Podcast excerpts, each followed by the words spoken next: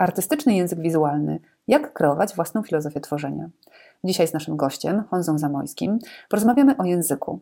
Czym jest artystyczny język wizualny? Czy podobnie jak jego werbalny odpowiednik rządzi się własną gramatyką i strukturą? O tym, jak buduje się taki język, jak wykorzystuje się w nim takie narzędzia jak prostota, humor, dystans, sarkazm i ironia oraz w jaki sposób powstaje własna filozofia tworzenia, rozmawiamy z Honzą. Zapraszam.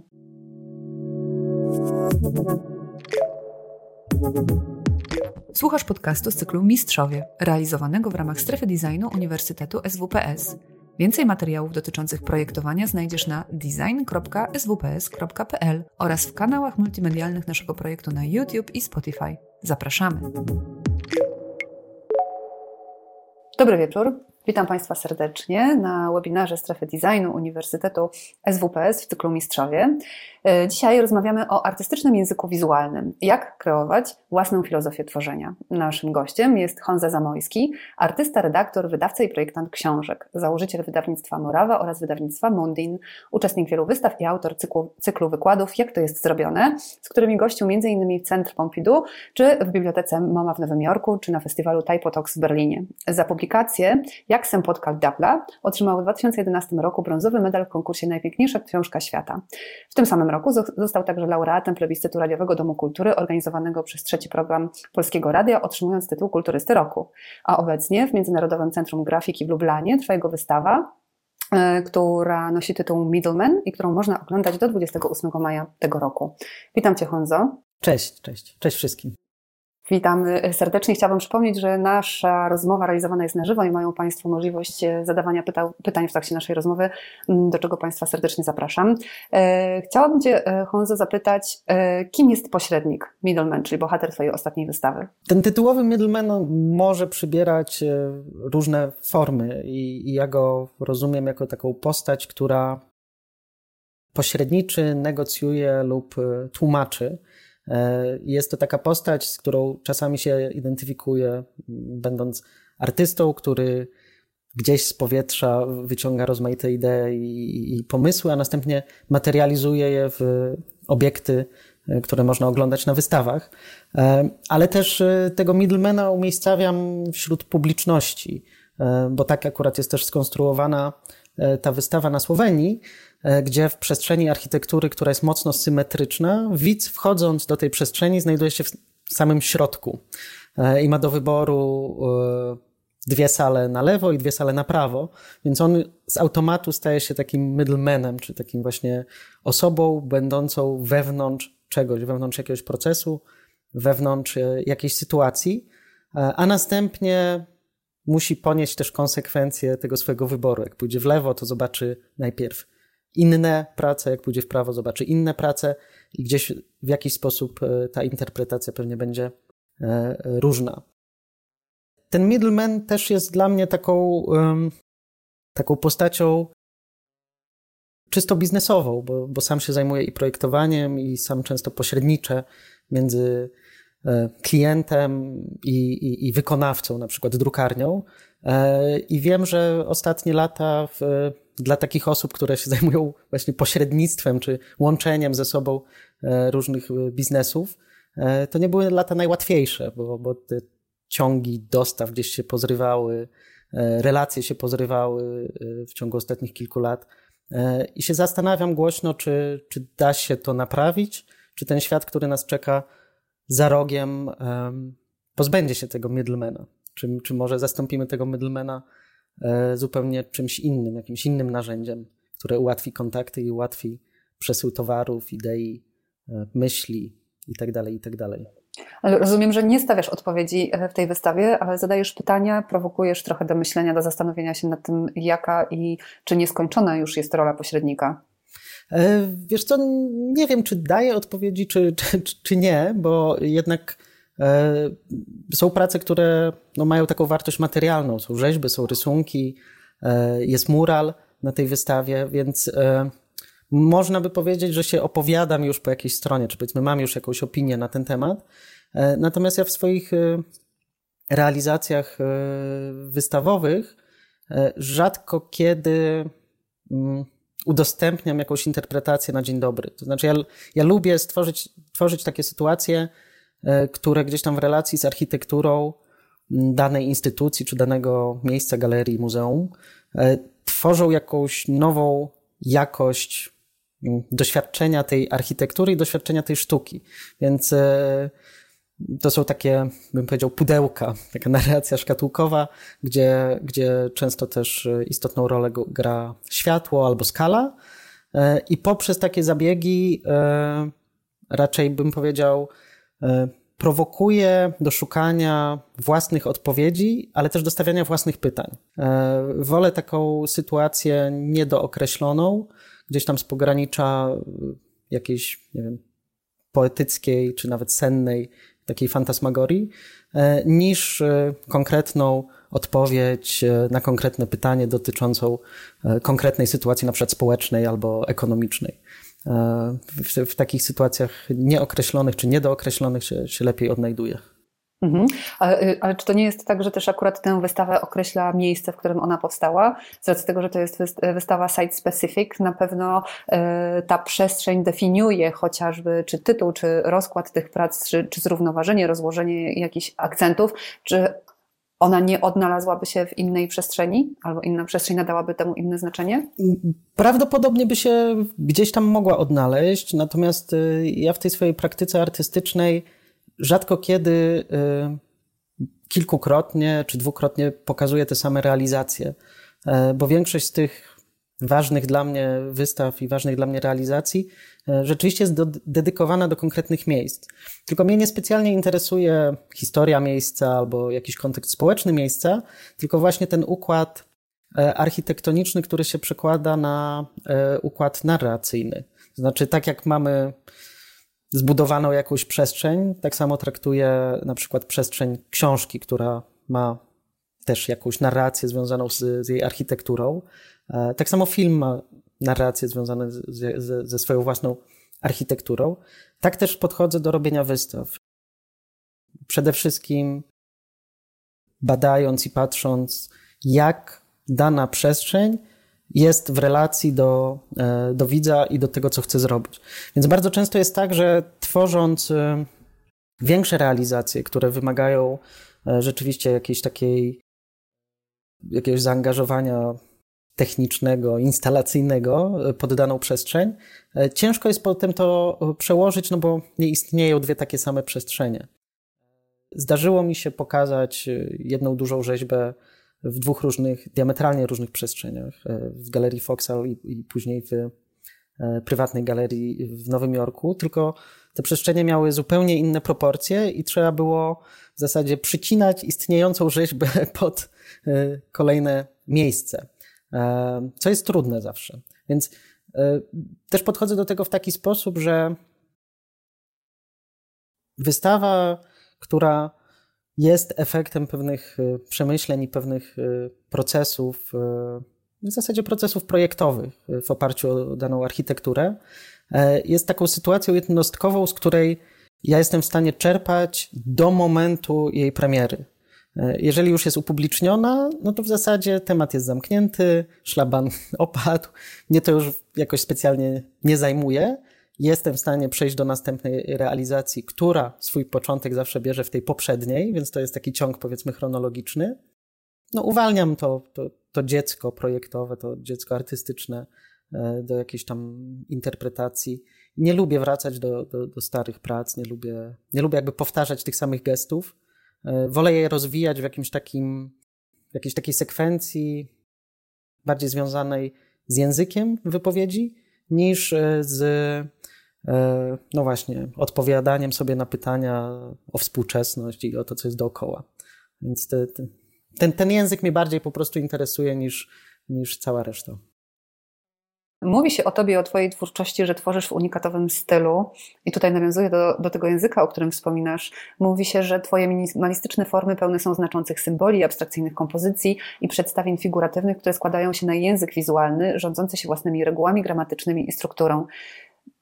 Czy ty też siebie tak widzisz? Powiedziałeś o tym przed chwilą, że tworzysz ten język. Ale moje pytanie dotyczy tego, czy ty jesteś autorem takiego języka, który się rozwija w czasie i tak jakby poprzednie twoje prace są jakby podstawowym zasobem słów i wraz z twoim rozwojem jako ciebie jako człowieka i ciebie jako artysty ubogacasz ten język i on nagle z tysiąca podstawowych słów jakby nadbudowywuje się jak taka kula śnieżna, czy też po prostu zwykły mm, język mówiony. I czy żeby zrozumieć język, który tworzysz, potrzebny jest jakiś alfabet dla odbiorcy, jakiś zbiór znaków, dekoderów, który pozwala nam tłumaczyć, to, co artysta miał na myśli. Czyli czy my jesteśmy pośrednikami pomiędzy dziełem, językiem, a, y, a właśnie Twoją myślą? E, wiesz co, du dużo pytań. E, zacznę od, e, od jakby samego języka. Jest to trochę taka, bym powiedział, przypadkowa historia się z tego zrobiła, bo powiedziałbym gdzieś tam, nie wiem, 10, 9 lat temu zacząłem się mocno skupiać na rysunku jako takiej formie ekspresji e, i formie zapisu. To znaczy rysunku nie jako odzwierciedlenia rzeczywistości, e, tylko rysunku jako e, notatce związanej bardziej z językiem. I zacząłem wplatać w swoje prace, w prace rysunkowe litery, słowa, zazwyczaj e, angielskie słowa albo różnego rodzaju onomatopeje. I gdzieś to się zaczęło przeradzać właśnie w taki zbiór podobnych, podobnie brzmiących do siebie wyrazów, e, podobnych wizualnie do siebie wyrazów, które z kolei w różnych kompozycjach zaczęły też generować kształty i symbole gdzieś tam między sobą. Bo nagle się okazało, że wyrażenie ha, ha, ha można również przeczytać jako ach, ach, ach, a następnie gdzieś dopasować do tego jakiś e, symbol, bo e, literki ch w pionie nagle budują jakąś drabinę. Gdzieś tam zaczyna się z tego budować taki absolutnie podstawowy zbiór e, bardzo prostych symboli. I on po tych 8, 9, 10 latach zrobił się już dosyć bogatym zbiorem i, i dosyć różnorodnym, w którym są całe zdania, w którym są pojedyncze słowa, w którym są no właśnie, znaki, symbole, piktogramy, e, kolory. I nagle się okazało, że rzeczywiście to jest pewna taka struktura, która bardziej przypomina język, język polski, język angielski, ale też e, jakikolwiek inny język wizualny, na przykład znaki drogowe, które też są językiem.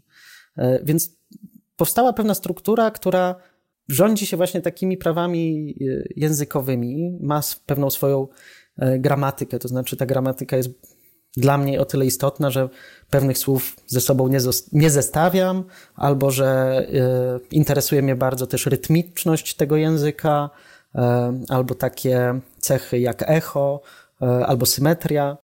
A jak decydujesz, że pewnych słów ze sobą nie zestawiasz? Na jakiej podstawie to robisz?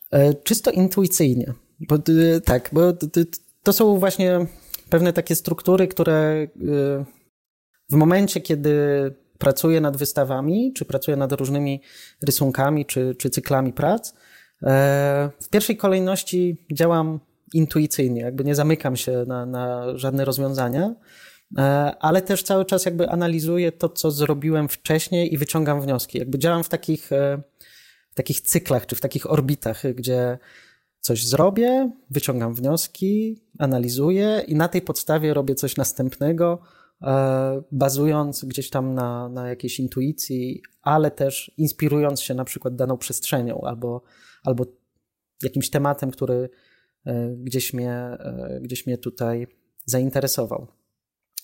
Ale wracając jeszcze do tego języka, bo, bo, bo to jest myślę, że kluczowe w tym wszystkim. W tym roku udostępniłem ten swój język, jakby upubliczniłem ten swój język pod postacią E, fontu e, wspólnie z domem fontowym Tridots Type z Wrocławia, którym kieruje Marian Misiak. E, zdigitalizowaliśmy te litery, które powstały w międzyczasie, które, których używałem w rysunkach na wystawach. Zdigitalizowaliśmy ikony i to jest narzędzie, które jest w pełni funkcjonalne, jest udostępnione, można sobie ten font zakupić na stronach Tridots Type. Jest to dla mnie o tyle ciekawa sytuacja, że nagle po dekadzie takiej konsekwentnej pracy nad pewną właśnie strukturą wizualną, ja ją udostępniam i może być tak, że pojadę nie wiem, gdzieś na jakąś wystawę albo, e, albo pójdę do sklepu i się okaże, że jakaś marka kupiła ten font mhm. i wykorzystuje jakby rzeczy, które wymyśliłem. E, I no właśnie, jest to taka sytuacja e, bardzo frapująca, bo wydaje mi się, że to się rzadko wydarza żeby tak udostępnić. Tak je, szeroko jakieś język. dzieło sztuki, tak? No właśnie nie wiem, czy dzieło sztuki, czy po prostu język. No bo właśnie gdyby to sprowadzić do, do języka, no to font jest takim najłatwiejszym e, wizualizatorem języka. Języka, mhm, tak. jasne. I, I, tutaj jest ten font, który jest udostępniony, co prawda w, na, na, na licencji komercyjnej, nie za darmo, e, ale pozbywam się jakby też pewnego bagażu. I jestem ciekaw, co się wydarzy, bo to jest świeża rzecz. Y, my, my to udostępniliśmy jakoś w styczniu, będziemy jeszcze update'ować ten zbiór e, gdzieś e, latem albo wczesną jesienią. I jestem bardzo ciekawy, co to zrobi mnie. Tobie, co, właśnie. Tak, co to mhm. zrobi mnie i co to zrobi, nie wiem, projektantom, projektantkom, czy to zostanie wykorzystane, czy to nie zostanie wykorzystane. Jakby jak się z tym będę czuł, to, to, to mnie trochę zastanawia. To jest bardzo ciekawe, bo ja z kolei tutaj złapię cię za język, bo powiedziałeś, że pozbywasz się bagażu i powiedziałeś też nagle po dekadzie i tak sobie myślę, nagle po dekadzie, yy, znaczy to, to musiał być jakiś nagły moment decyzji, no bo jednak dekada to jest 10 lat, nie? Więc ten proces budowania tego języka jednak zabrał sporo czasu. Ale pozbycie się bagażu też jest jak gdyby zrzuceniem z siebie jakiejś odpowiedzialności albo czegoś, co ci ciąży. I z drugiej strony może to będzie właśnie taki moment, w którym uwolniłeś sobie jakąś przestrzeń do tego, żeby pójść krok dalej i pomyśleć albo o innym języku, albo o innej e, formie ekspresji. A zanim powiedziałeś o tym, że udostępniłeś e, ten font, pomyślałam sobie o tym, czy masz jakiś słownik bo jednak font, e, font e, pozwala samemu tworzyć słownik na bazie znaków, które masz do wykorzystania, ale czy ty skatalogowałeś wszystkie swoje słowa, struktury, wizualne formy wyrazów i znaków tak żeby wydać to w formie na przykład słownika, jak czytać Zamojskiego na przykład. Wiesz co, to jest bardzo ciekawe i bym powiedział nawet, że podstępne pytanie, bo pracuję nad, nad pracą doktorską, która E, na poziomie tekstowej e, będzie leksykonem, właśnie takim słownikiem, e, w którym się znajdą wyrazy, czy sformułowania, czy definicje ukute gdzieś tam przeze mnie w ciągu tych ostatnich lat, zebrane w jedną książkę i które nie wiem, czy pozwolą lepiej odczytywać to, nad czym pracuję, ale mam wrażenie, że przynajmniej w niektórych przypadkach, e, no, mogą być jakimś takim ciekawym głosem do tego, jak e, odbieramy świat. E, bo są tam takie sformułowania jak na przykład zoom in, zoom out, jako pewien rodzaj takiej praktyki pozwalającej właśnie na oddalanie się i zbliżanie do dzieła i dzięki temu jakby zauważanie tego dzieła w kontekście na przykład architektury, albo w kontekście czegoś bardzo małego, już, już detalu, na poziomie detalu. E, są tam takie sformułowania jak skala, e, jak architektura książki. E, no, wszystko to, co właśnie te, co ostatnia dekada gdzieś tam. Twojej pracy przyniosła? Tak, tak, dok dokładnie tak. A e, ponieważ, tak jak wcześniej już e, wspomniałem, działam w takich cyklicznych czasoprzestrzeniach, interwałach, mhm. interwałach E, no to właśnie mam taką skłonność, żeby od czasu do czasu coś podsumować. I ta książka, o której wspomniałeś na samym początku, e, to było książkowe podsumowanie mojej relacji z krajem ojczystym, ponieważ e, część mojej rodziny pochodzi z Czech, przez pryzmat twórczości Oty Pawla. Teraz się, teraz się nadarzy okazja, przy okazji właśnie doktoratu, na podsumowanie związane z tym wypracowanym językiem, zwłaszcza, że ten język został uwolniony i zobaczymy, co się wydarzy dalej. Więc to może być takie dosyć, e, no z jednej strony mobilizujące, a z drugiej jest e, dosyć duży znak zapytania. Ale myślę, że to też jest bardzo fajna perspektywa przyjrzenia się swojej pracy mm, jakby z zewnątrz, prawda? Bo doktorat tego wymaga też, żeby wyjść jak gdyby poza formułę ja Honza jako ja Honza, ja Honza jako artysta, tylko jestem jeszcze doktorantem, który musi to opisać, zbadać i i przetworzyć.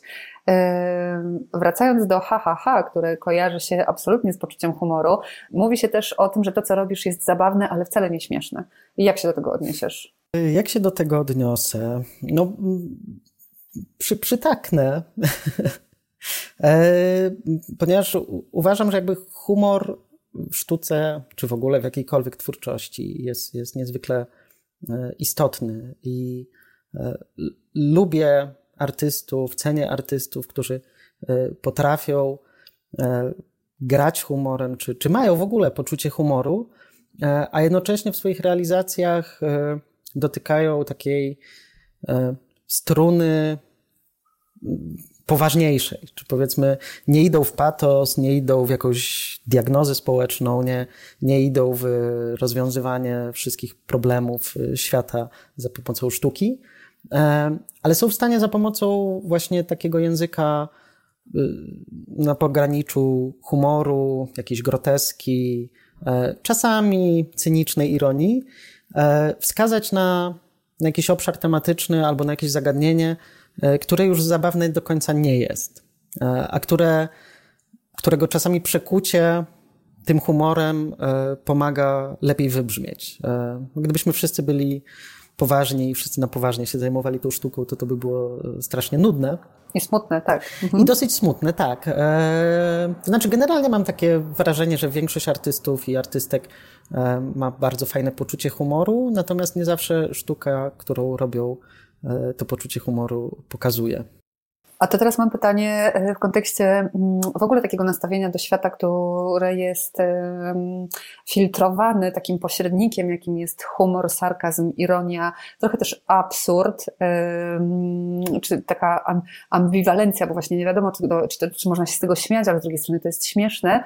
Czy to nie wynika z tego Twojego czeskiego pochodzenia i z tego, że Czesi w ogóle mają taki, e, taką narrację dotyczącą świata, że okej, okay, no z tego to się możemy pośmiać, albo jakby no to, jest, to jest zabawne, ale nieśmieszne właśnie. Czy to nie jest ten element ciebie, który jest widoczny w twojej pracy? To może być trochę takie stereotypowe i krzywdzące, ale myślę, że jakaś taka szwejkowość e, w, tym, co robię, e, jest. E, nie wiem, czy to z powodu czeskiego pochodzenia, czy z powodu jakiejś takiej, nie wiem, relacji, przyjemnej relacji z lekką czeską literaturą, którą lekka nie jest, jak chociażby właśnie pisarstwo Oty Pawla. Nie mam pojęcia, skąd to się wynika. Natomiast no, od zawsze jakby starałem się gdzieś tam ten humor przemycać. To znaczy, humor to, to jest też trochę złe, z, z, złe słowo, bo nagle się okaże, że to jest wszystko komedia i w ogóle. Nie, nie, nie, jesteśmy da dalece od tego. Myślę, że sarkazm i ironia jest Tra tragikomedia. Tragikomedia. tak, ale w ogóle nie uznawałabym no. tego za krzywdzące, jeśli tak to odbiera, odbierasz, to w ogóle y, nie, nie, nie, nie idę tak, tą, tą, dro tą drogą. Bardziej sobie y, myślę po prostu o mm, takim y, kulturoznawczym rysie pewnych cech, które nabywamy trochę też mimowolnie, prawda? Bo jeżeli w czymś wzrastamy i to nam towarzyszy przez całe życie, to trudno też się od tego nagle odciąć albo, albo to zanegować. A myślę sobie, że akurat ta, to, to czeskie poczucie humoru, które właśnie pozwala być takim mm, sarkastycznym, ironicznym, nie wiem czy tragikomicznym, ale pozwolić sobie na to, żeby śmiało komentować rzeczywistość, trochę mówiąc jak jest, a ubierając to właśnie w, w zdrowy humor, mm, jest daleko e, e, pożyteczniejsze dla nas jako odbiorców, bo też łatwiej, jest to łatwiej trawione, tak naprawdę, mm, odbierane przez nas, tak bym to czuła. No, nawet na takim poziomie bym powiedział e, organizmu po co się kisić i, i, po prostu gdzieś tam te stresy kumulować, kiedy od czasu do czasu można wypuścić tą parę i, i gdzieś tam z dystansem spojrzeć na różne rzeczy, a jednocześnie nadal się nimi przejmować, jakby jednocześnie nadal e, szukać rozwiązań i, i gdzieś tam e, będąc ciekawym tego świata, szukać, no właśnie, próbować ulepszać, powiedzmy, czy, czy doskonalić nawet ten swój warsztat, czy, czy jakieś takie małe poletko, które się gdzieś tam sobie gospodaruje. Mm, w kontekście y, y, humoru, sarkazmu, ironii, absurdu mówiliśmy też trochę o dotykaniu takiej rzeczywistości codziennej, a ja bym chciała zapytać o Twoje drogowskazy na Twojej drodze twórczej. I gdzieś przygotowując się do tego spotkania, spotkałam informację dotyczącą Twojego zafascynowania, to chyba za duże słowo, ale mm, zainteresowania twórczością Cezarego Bodzianowskiego I on akurat w kontekście performance'u z 96 roku Świtezianka, w którym wjeżdżał na podnośniku ubrany w mundur strażacki, zdaje się w Łodzi, na blokowiskach pukał ludziom do szyb i mówił albo dzień dobry, albo wdawał się w pogawędki o 6 rano. Zdaje się to być właśnie na pograniczu tego, o czym tutaj mówimy, prawda? Jakiegoś absurdu, humoru i ironii, a jeszcze y, jest to nazwane sztuką, więc jakby, czy możesz powiedzieć coś o tym, co Cię w tym tak y, bardzo za, zainteresowało, albo co jest dla Ciebie takiego atrakcyjnego, że możesz powiedzieć o tym, że to jest Twój kierunek, y, jakiś, jakaś ścieżka, która Cię ukształtowała?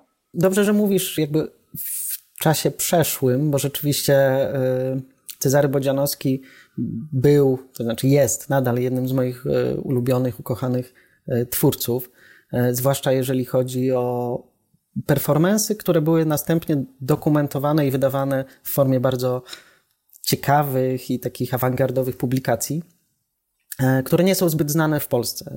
E, one zawsze były wydawane przy okazji różnych zagranicznych performansów Cezarego. E, natomiast to był mój taki idol, powiedzmy, czasów studenckich i poststudenckich, gdzie w kontraście do obowiązującej wtedy, czy obowiązującego wtedy takiego kanonu sztuki krytycznej, ten Cezary Bodzianowski wydawał się kimś z nich jednocześnie najlżejszym, ale też najcięższym, jakby takim najpoważniejszym de facto, bo był jednym z tych, którzy bardzo bezpośrednio dotykali e, tej materialności świata, ale też e, człowieka, jakby bezpośrednio. E, I to mi się strasznie jakoś podobało i to plus e, rzeczywiście ta e, postać, czy takie emploi, które sobie stworzył, takiego pana w okularach, który się pojawiał ni z tego, ni w różnych sytuacjach i, i kontekstach miejskich. Strasznie mnie gdzieś tam jarało i, i, i nie wiem, wydawało mi się bardzo odświeżające w ogóle w kontekście całej sztuki, nie tylko polskiej, ale generalnie jakiejś tam międzynarodowej.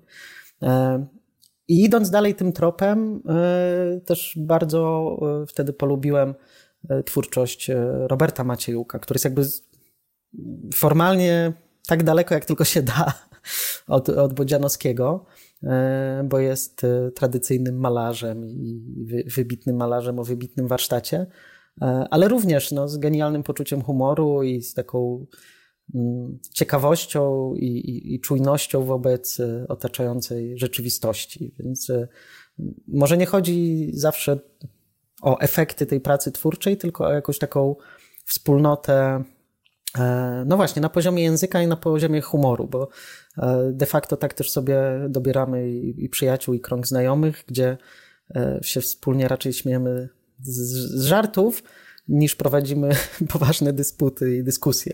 Więc myślę, że, że rzeczywiście wspólne postrzeganie świata zaczyna się przede wszystkim od śmiechu. Czy od, czy od, czy, czy od uśmiechu. Mhm. A z kim się śmiejesz teraz? Z kim się śmieję teraz?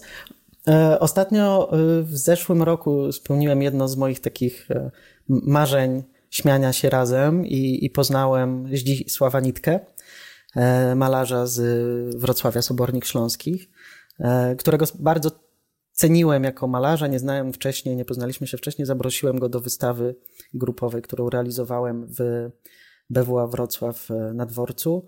E, no i miałem czuja, okazał się prześwietnym kompanem, przezabawnym, e, turbointeligentnym, z olbrzymim dystansem i do siebie, i do świata, i, i przy tym piekielnie zdolnym. E, więc e, wszystko to mm, sprawiło, że, że, że nadal jesteśmy w jakimś kontakcie i że jest to kolejna taka osoba, z którą możemy się gdzieś tam wspólnie e, śmiać, czy nawet jeżeli na odległość i, i, i sporadycznie. Ale to bardzo, bardzo dobrze wspominam to spotkanie i cieszę się, że do niego doszło. E, mówisz, że trudno sobie wyobrazić e, sytuację, że współczesne dzieło sztuki w jakiś istotny sposób zaczyna wpływać na codzienną rzeczywistość ludzi niezwiązanych ze sztuką. I czy to oznacza, że język sztuki jest czytelny tylko dla osób związanych ze sztuką?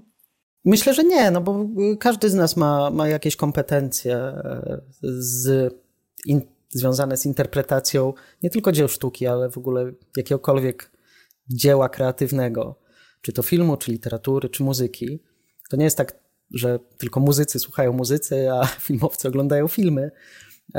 No, sztuka ma niestety to do siebie i, i, i na nieszczęście gdzieś się zapędziła w jakąś taką nie chcę tutaj nadużyć słowa, ale może w jakąś taką klasową niszę. To znaczy, e, ciężko jest przekroczyć próg zamkniętej galerii czy zamkniętego muzeum. E, może stąd też e, jakaś taka pierwsza fascynacja tym Cezarem Bodzianowskim, który jakby uwalniał tą swoją sztukę na, na zewnątrz i rzadko pracował wewnątrz instytucji. Myślę, że każdy z nas ma takie kompetencje, żeby odczytywać tą sztukę, natomiast e, ten próg wejścia jest e, chyba najtrudniejszy, jeżeli chodzi o, no właśnie, o jakąkolwiek e, kreatywność. Filmy mamy na wyciągnięcie ręki na laptopie, muzykę, muzykę mamy na wyciągnięcie ucha w telefonie. Więc sztuka jakby gdzieś jest ogrodzona, zamknięta, schowana w tych pudełeczkach co nie jest y, dla mnie problemem, ani jakby nie, nie krytykuję tego modelu, tylko też nie uważam, że, że ona jest y, hermetyczna i zamknięta dla, dla kogokolwiek. E, często się spotykam przy okazji y, wystaw, otwarć, wernisaży z, ze swoimi kolegami, przyjaciółmi, e, którzy nie uczestniczą w tym świecie sztuki, nie uczestniczą w tym świecie projektowania na co dzień. Jakby mają zupełnie inne zawody, poważne zawody, prawdziwe zawody. Tak, zarabiają porządne pieniądze w porządnych firmach, tak? Ma, tak, dokładnie. Mają prawdziwe zawody. Niesamowite jest to, że y, gdzieś często pojawia się taka obawa przed złą interpretacją sztuki. Często pojawia się takie zdanie, jak się pytam, no i co, podobało wam się? No to odpowiedź jest bardzo często taka, że a ja nie wiem, bo ja nie chcę się wygłupić, ja nic nie powiem, nie wiem o czym to było, bo, bo na pewno powiem coś źle. To jest bardzo dziwne, no bo nikt się specjalnie nie kryguje z wypowiedziami właśnie na temat filmów, książek, muzyki, a sztuka nagle jest y, na jakimś piedestale, wobec, której, wobec którego ciężko nam się wypowiadać, czy w ogóle dosięgnąć gdzieś tam. A myślę, że tak nie powinno być. To jedna rzecz, a druga rzecz, tak sobie myślę, że sztuka operuje językiem wizualnym, który, um, który wymaga kompetencji analitycznych w tym sensie, że musisz rozumieć, musisz że interpretacja metafory wizualnej jest trudna i tu jest ta bariera wejścia, tak mi się wydaje, ten próg wejścia, że o ile film i książka i muzyka ma tę warstwę słowną, którą możesz sobie dointerpretować, ale nie wymaga to od ciebie pełnej interpretacji, nie? czyli jak masz film, masz dialogi, możesz powiedzieć, czy to było śmieszne, to nie było śmieszne, to było zgodne z trendami albo nie, w sensie, że ten język jest adekwatny lub nie, tak jak oglądasz, nie wiem, komedię z 96 roku, te żarty już są mniej śmieszne, nie? A sztuka język wizualny e, no, wymaga jednak jakiegoś takiego operatu kulturoznawczego, żeby na przykład umieć odczytać symbole, żeby na przykład umieć odczytać powiązania, albo żeby mieć odwagę powiedzieć, co się o tym sądzi, nie mając na przykład przeczytanych e, recenzji albo e, innych podpowiedzi. I tu zmierzam do pytania. To ja tylko jeszcze dopowiem, Aha, bo z tym, z tym ostatnim się zgodzę, z dwiema wcześniejszymi tezami nie do końca. Wspaniale. Z, ponieważ właśnie kontynuując rozmowy z tymi znajomymi, którzy się boją wypowiedzieć, zawsze daję taką, nie wiem, czy radę, czy wskazówkę, żeby przede wszystkim powiedzieli, czy ci się to podoba, czy ci się to nie podoba. Jak ci się podoba, to czemu? I, chodzi tylko i wyłącznie o przekroczenie, czy o zrobienie takiego pierwszego kroku, żeby w ogóle o tym pomyśleć. Podoba mi się, bo. I, I wtedy się okazuje, że kolory. A czemu kolory? Jakby co jest w tych kolorach, a czemu ta sylwetka, albo czemu ta relacja przestrzenna, albo czemu ten temat. Nie podoba mi się, bo. Nie? I znowu jakby to samo. I wtedy, wtedy to już się zaczyna jakoś tak łatwiej toczyć samo i, i, i łatwiej tą rozmowę potem kontynuować. Bo najgorsze co jest, to a nie chcę się wygłupić, to się nie wypowiem. No kurczę, to nie egzamin na maturze, nie? No ale wymaga to jednak jakby przyznania się na przykład, że nie rozumiem. Że na przykład nie rozumiem pytania i nie umiem Ci powiedzieć, czy mi się podobało, czy nie, bo ja po prostu nie rozumiem, co widziałam. I teraz nie umiem Ci powiedzieć, no, czy to mi się podoba, czy nie, nie podoba, nie? jasne, jasne. Tutaj e, próbuję, e, próbuję i chciałabym nawiązać do wychowania przez sztukę i edukacji artystycznej, bo też tak sobie myślę, że e, powiedzmy rodzice czytają nam książki na dobranoc, puszczają bajki, potem funkcjonujemy gdzieś w jakiejś grupie znajomych, gdzie znowu czytamy te same książki albo podrzucamy sobie jakieś fajne filmy, seriale, seriale. Mm, muzyka też w ogóle jest jakby naszą codziennością i towarzyszy nam wszędzie, ale nie wyrastamy w takim, takim działaniu, że oto rodzice zabierają nas do muzeów, do galerii, nie spotykamy się na co dzień z artystami. Szkoła też, też nas tego nie uczy na poziomie przynajmniej do liceum, pomijam szkoły artystyczne i licea plastyczne na przykład.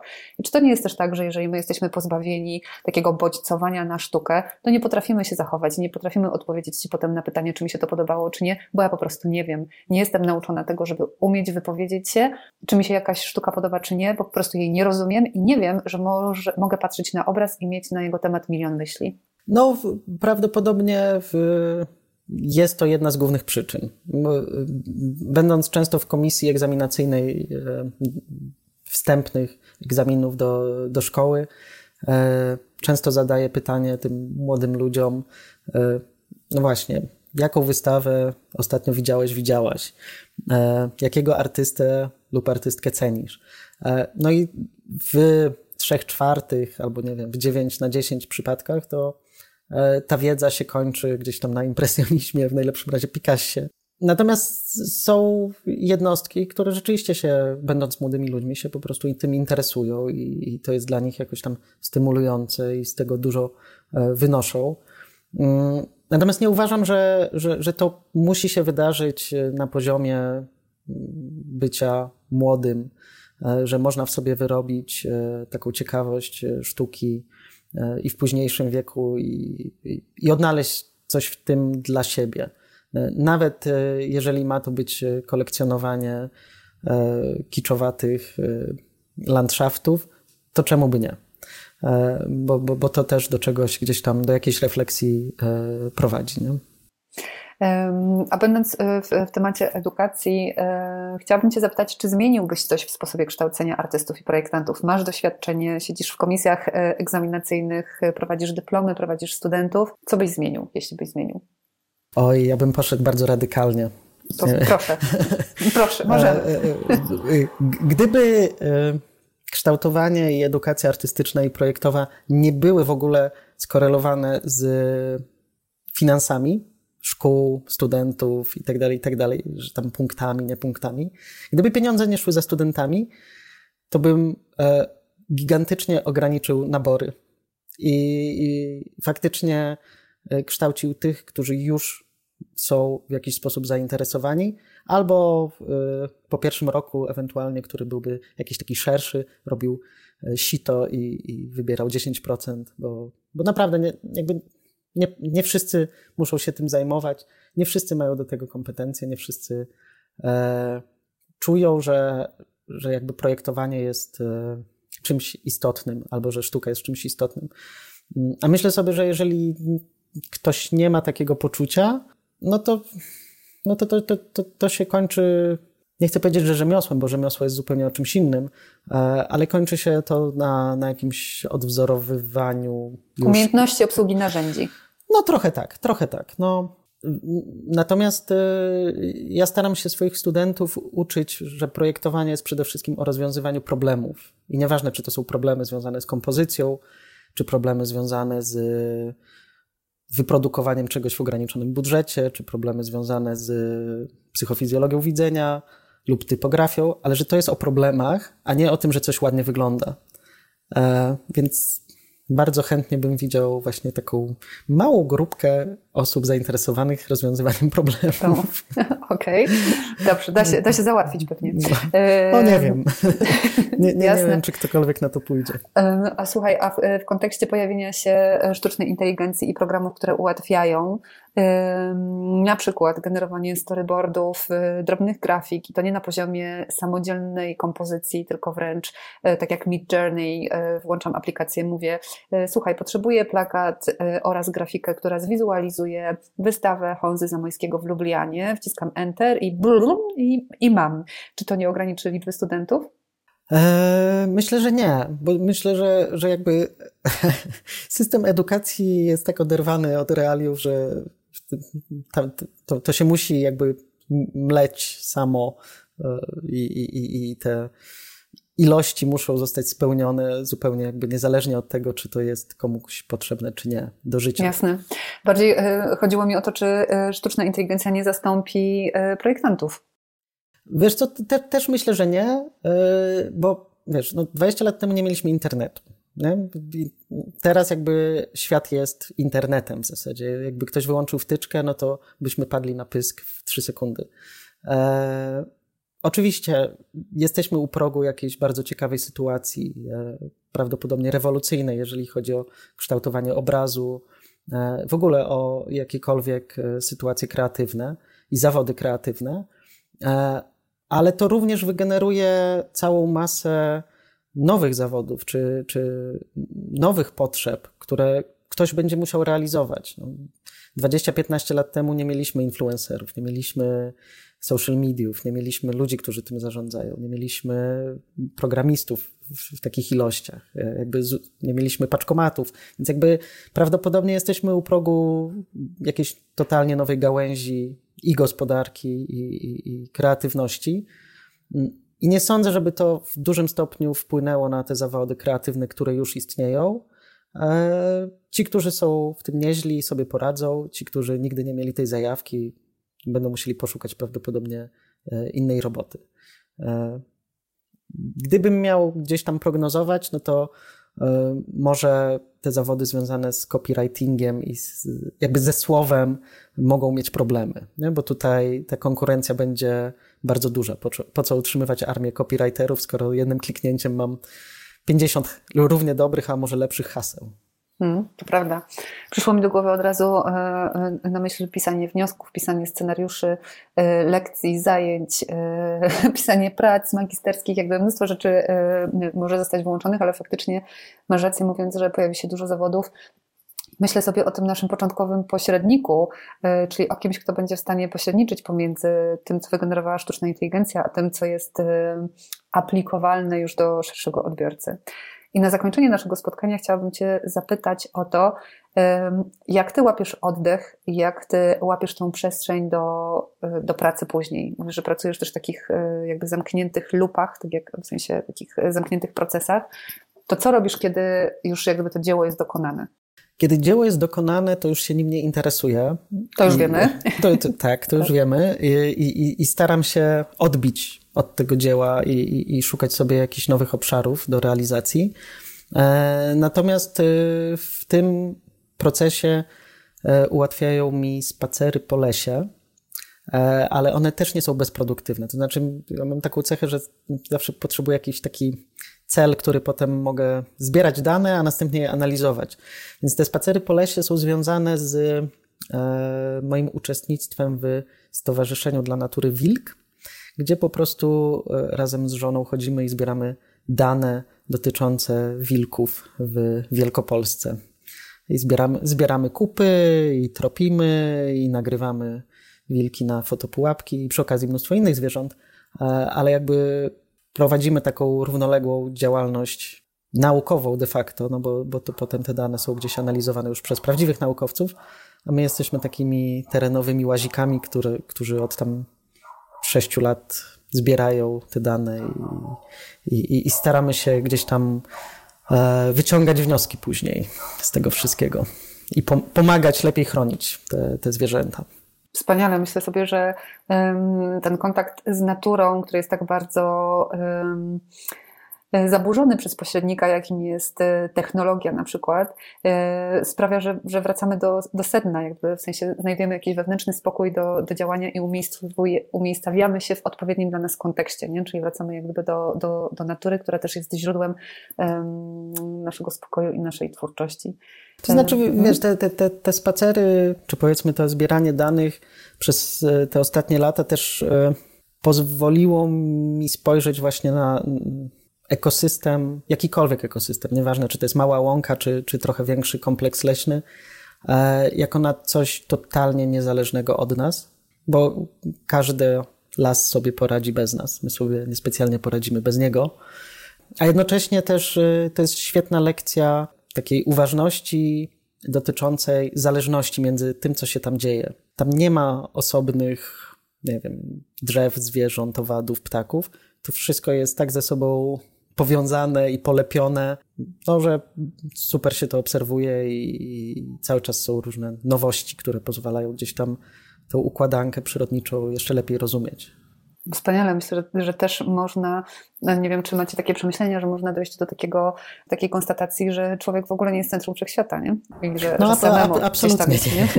że absolutnie nie jest. No. Gdzieś zupełnie, zupełnie z boku.